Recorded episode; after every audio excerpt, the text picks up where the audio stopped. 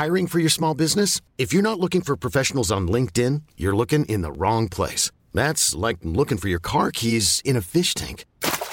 LinkedIn helps you hire professionals you can't find anywhere else, even those who aren't actively searching for a new job but might be open to the perfect role. In a given month, over 70% of LinkedIn users don't even visit other leading job sites. So start looking in the right place. With LinkedIn, you can hire professionals like a professional. Post your free job on linkedin.com slash achieve today. Bonjour tout le monde, c'est Bertrand, bienvenue dans ce nouvel épisode de Kilomètre 42. Nous sommes mercredi et je n'ai pas encore couru, mais ça ne va pas tarder parce que j'ai entraînement dans une heure. Le mercredi, pourquoi je le précise? Ben tout simplement parce que j'ai euh, décidé, voilà, j'ai décidé que cette année, euh, les épisodes arriveraient un mercredi sur deux. Voilà, je vais essayer de faire un épisode de Kilomètre 42 un mercredi sur deux. C'est un petit peu ma bonne résolution de début d'année. Nous sommes euh, dans le tout début de l'année 2019. Alors je vais d'abord vous souhaiter mes meilleurs voeux sportifs, pour nous dire, mais mes meilleurs voeux de vie tout simplement. Euh, que cette année 2019 vous apporte un petit peu tout ce que vous voulez. Aujourd'hui je voudrais vous parler dans cet épisode un petit peu de j'ai commencé à vous le dire, un petit peu quelques nouveautés. Alors la première nouveauté, voilà, je vous ai donné un aperçu sur euh, finalement comment j'envisageais les publications. Donc euh, mon idée, ça serait de publier toutes les deux semaines un épisode de Kilomètre 42. Et en même temps, j'ai aussi lancé le site hein, qui va avec le podcast. Voilà, c'est le petit cadeau que j'ai fait au podcast en début d'année. Euh, kilomètre km42.run, voilà, tout simplement. Dessus, vous allez retrouver pas grand chose pour l'instant. En fait, il y a juste une petite page de présentation et tous les autres épisodes. Si vous êtes abonné au flux RSS, hein, franchement, vous aurez exactement la même chose. Mais dedans, je vais pouvoir mettre des liens. Je pourrais mettre des liens euh, par exemple, que je cite dans les épisodes, je pourrais les mettre à l'intérieur. Et puis peut-être je rajouterai des liens complémentaires ou pas des liens vers des articles qui m'intéressent. Ça serait des liens un petit peu, oui, complémentaires sur l'univers. Ça, c'est un petit peu pour les nouveautés. En ce début d'année, bien sûr, je ne sais pas comment vous procédez vous, mais on a tous un petit peu nos bonnes résolutions, nos objectifs. On imagine hein, notre année euh, d'une manière ou d'une autre.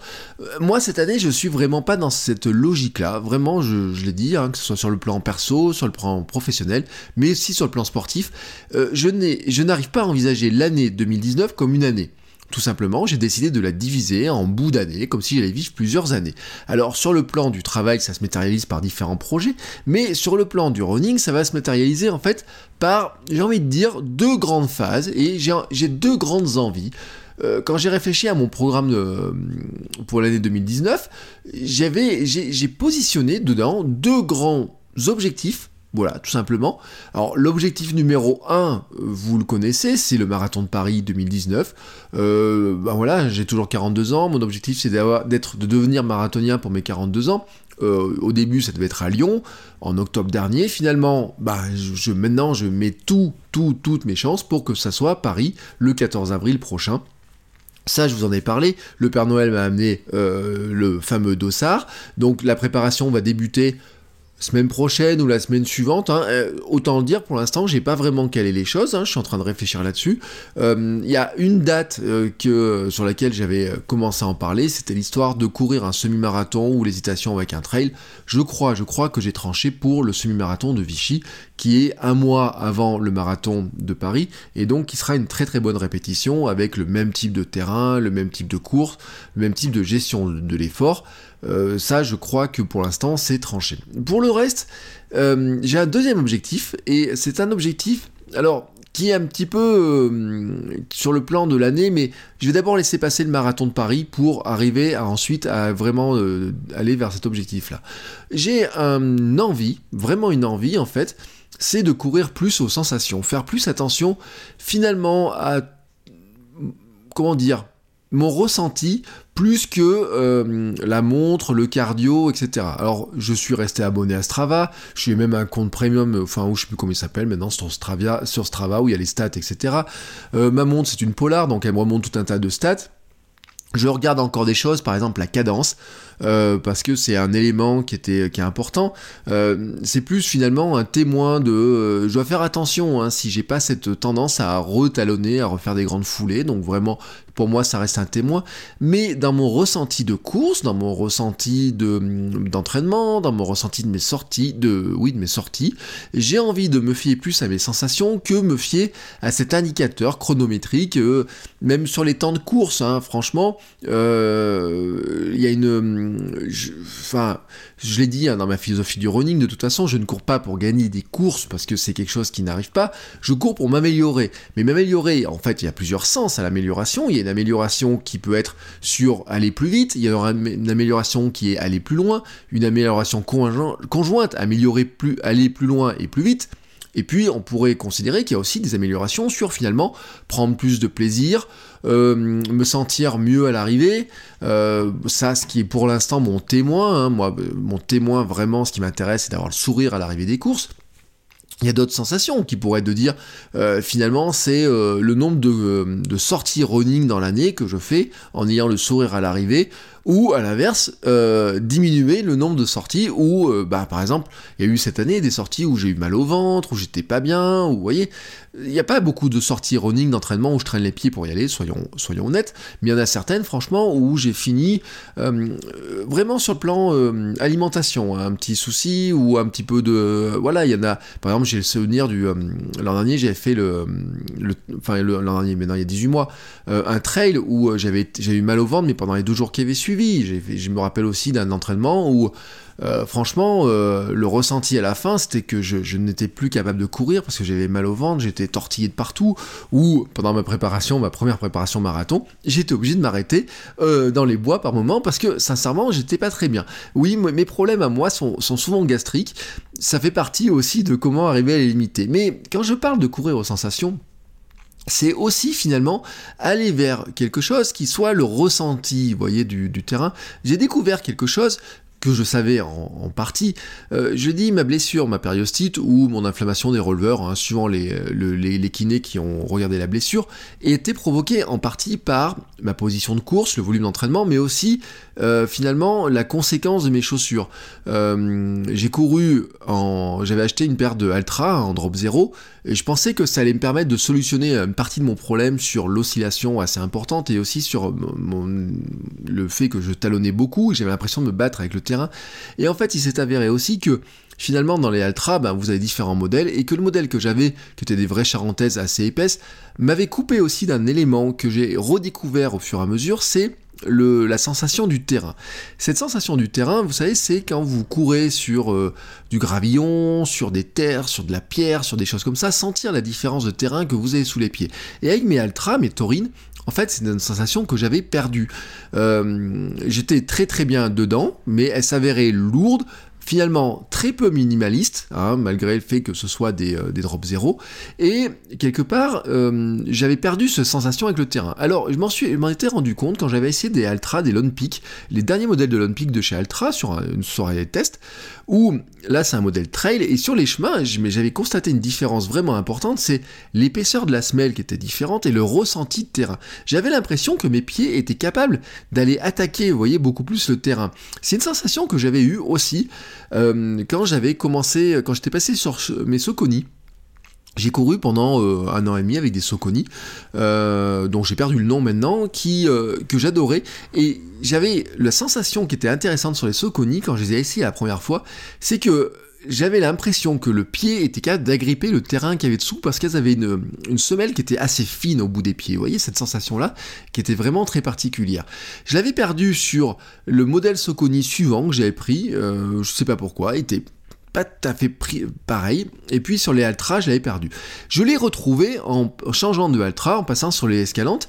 Et c'est aussi pour ça que, notamment sur le trail, mon ambition était de me dire ce que j'ai aimé sur les Lone Peak quand je les ai ça serait finalement de le retrouver. Et donc j'avais envie de, me dire, bah, je changerai mes chaussures de trail et après je laisse passer le marathon tranquillement et après le marathon je passerai changerai mes chaussures de trail et je passerai sur des Lone Peak actuellement je cours en décathlon hein, qui, sont bien mais que je trouve un peu lourdes un petit peu massives et euh, sincèrement cette sensation de terrain je l'ai pas vraiment et puis euh, en, en faisant mes réflexions je suis il y a quelque chose d'autre qui me tente en fait vraiment quelque chose d'autre qui me tente et j'ai eu des témoignages, j'ai eu des retours. Et la réflexion que m'a fait l'ostéo qui analysait ma foulée m'a dit un truc, il m'a dit en fait vous savez il m'avait fait courir sur tapis, il m'avait fait courir avec mes anciennes chaussures, mes anciennes Soconi, il m'a fait courir avec mes Altra, mes anciennes Altra et il m'a fait courir pieds nus. Et il m'a dit un truc intéressant, il m'a dit bon c'est sûr que les Soconi je talonnais beaucoup. Mais Altra j'étais sur une position intermédiaire et la position parfaite c'était quand je courais pieds nus. Ça peut vous sembler logique, c'est logique, c'est le corps retrouve sa position idéale. Et il m'avait dit, ben, l'idéal, maintenant, ça serait d'arriver à retrouver avec des baskets, avec des chaussures, à aller vers cette position-là de course. Et en fait, il y a un truc que moi j'adore, c'est l'été, aller courir à la plage, pieds nus, etc. Vous voyez, sentir l'eau, le sable. Bon, je finis toujours avec des grosses ampoules sous les gros orteils parce que bah, j'y prends du plaisir. Je vais courir une heure, une heure et quart, j'avais couru, je fais des accélérations, je bombe et tout, j'adore ça, enfin franchement. Je finis toujours avec une grosse ampoule sous chaque orteil. Ça, c'est un truc qui est, assez, assez rigolo. Mais, vous voyez, cette sensation-là, je, j'aimerais la ressentir par d'autres moyens, d'autres, autrement.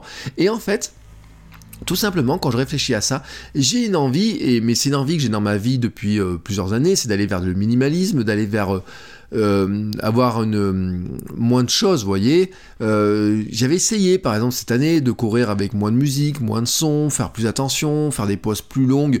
Par exemple, plutôt que de dire, bah allez, je pars courir comme ça et puis je me dépêche dans tous les sens, et ben c'est quand j'arrive en haut de la montagne, je prends mon, tranquillement mon, temps pour faire un peu de méditation, des étirements, des choses comme ça.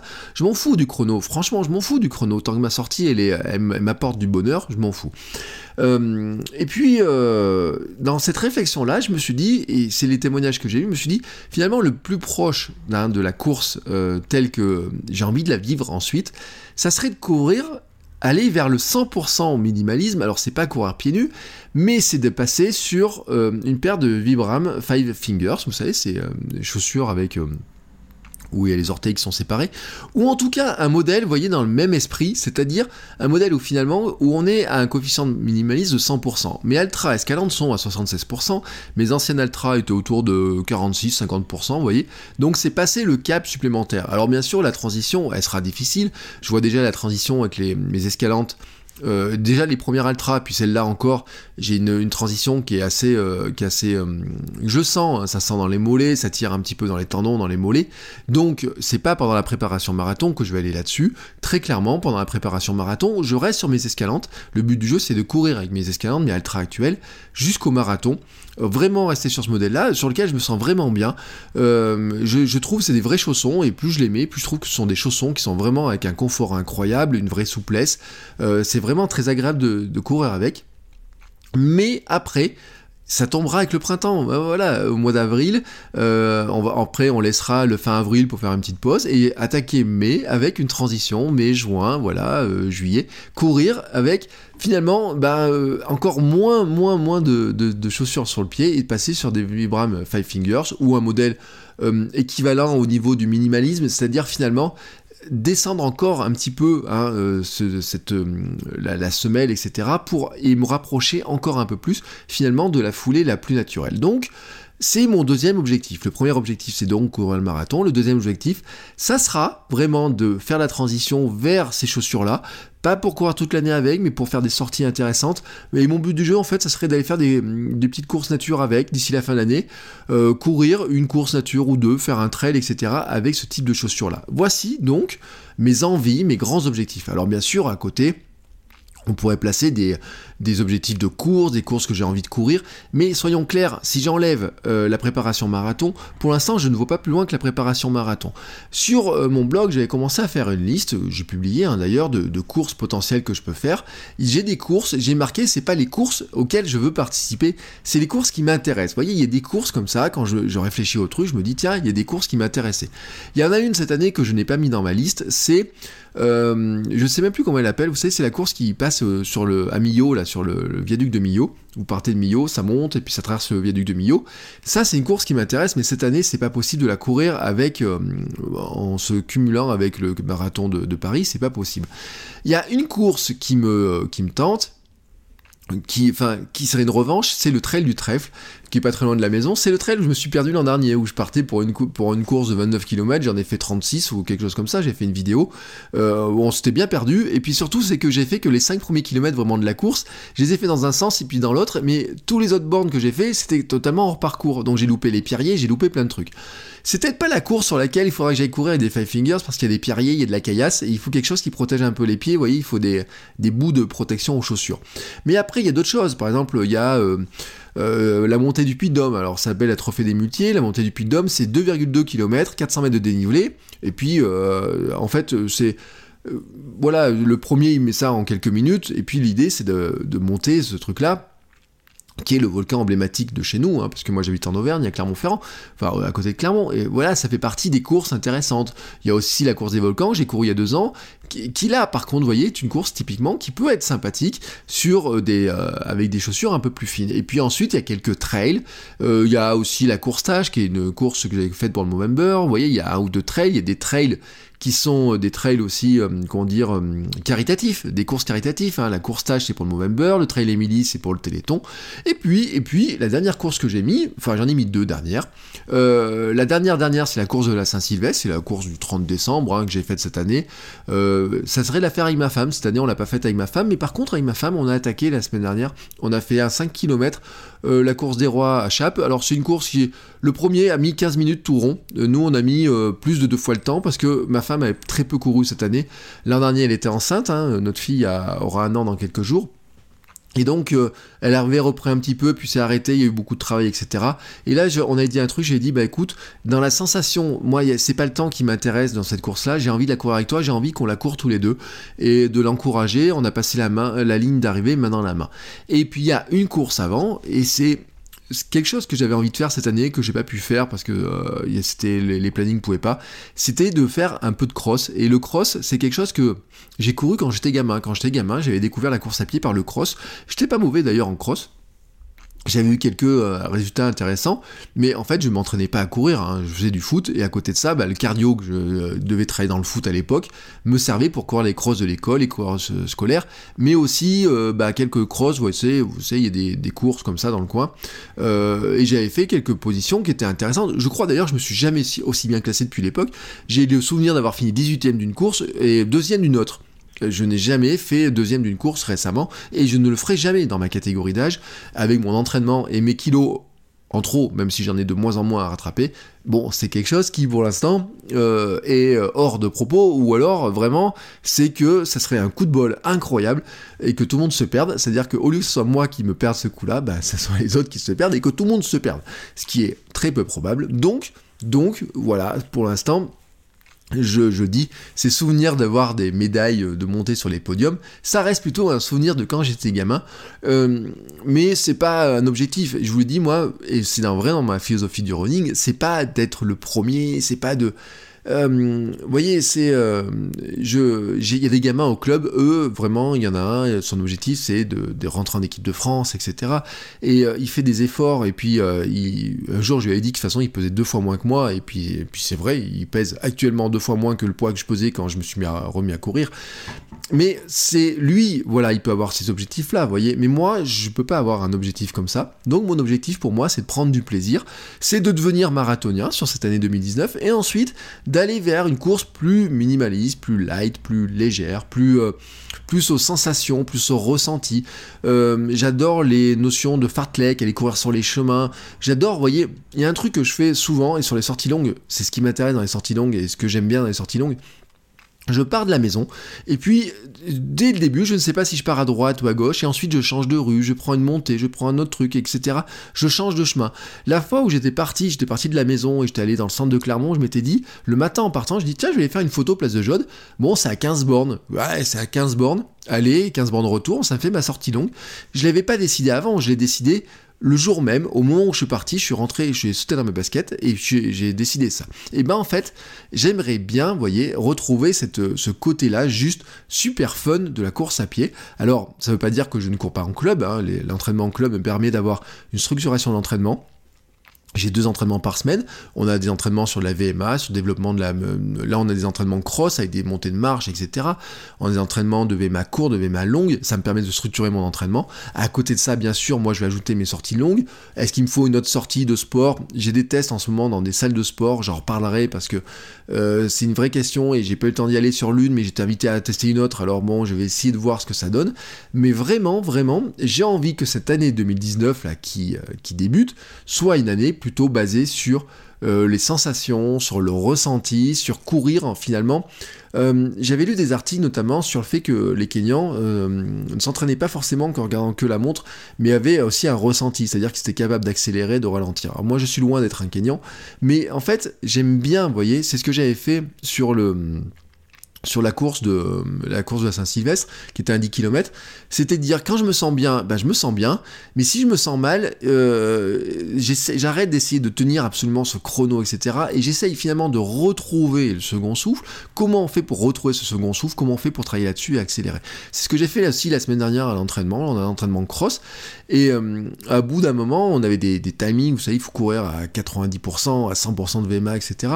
Et à un moment donné, je me suis dit, mais merde quoi, qu'est-ce qui se passe si j'essaye d'accélérer, si je fais le dernier kilomètre à telle vitesse, qu'est-ce qui va se passer derrière? C'est peut-être pas très structuré comme entraînement, mais en fait, c'est aussi envie comme c'est aussi ça que j'ai envie de faire. C'est aussi comme ça que j'ai envie de courir. J'ai envie de courir comme ça sur cette année-là parce que j'ai le sentiment que c'est ce qu'il me faut, vous voyez, c'est le sentiment que j'ai ce qu'il me faut. Et finalement moi je cours pour le plaisir et aussi aussi pour me sentir bien. Alors si euh, la course devient un truc où je me dis il faut absolument que tu cours en 4.02 de ça et puis en 3.52 et puis en 8 etc et que je suis toujours l'œil rivé sur le chrono sur le cardio etc au bout d'un moment ça va me gaver et je pense que euh, c'est ce qui pourrait me m'éloigner de la course à pied. Moi j'ai juste envie finalement bah, de retrouver une sensation qui est que, que j'adore, et vraiment je l'adore, et je sais pas si vous avez vécu cette sensation-là, mais vraiment moi c'est la sensation que j'adore, c'est la sensation de quand je pars courir, vous voyez,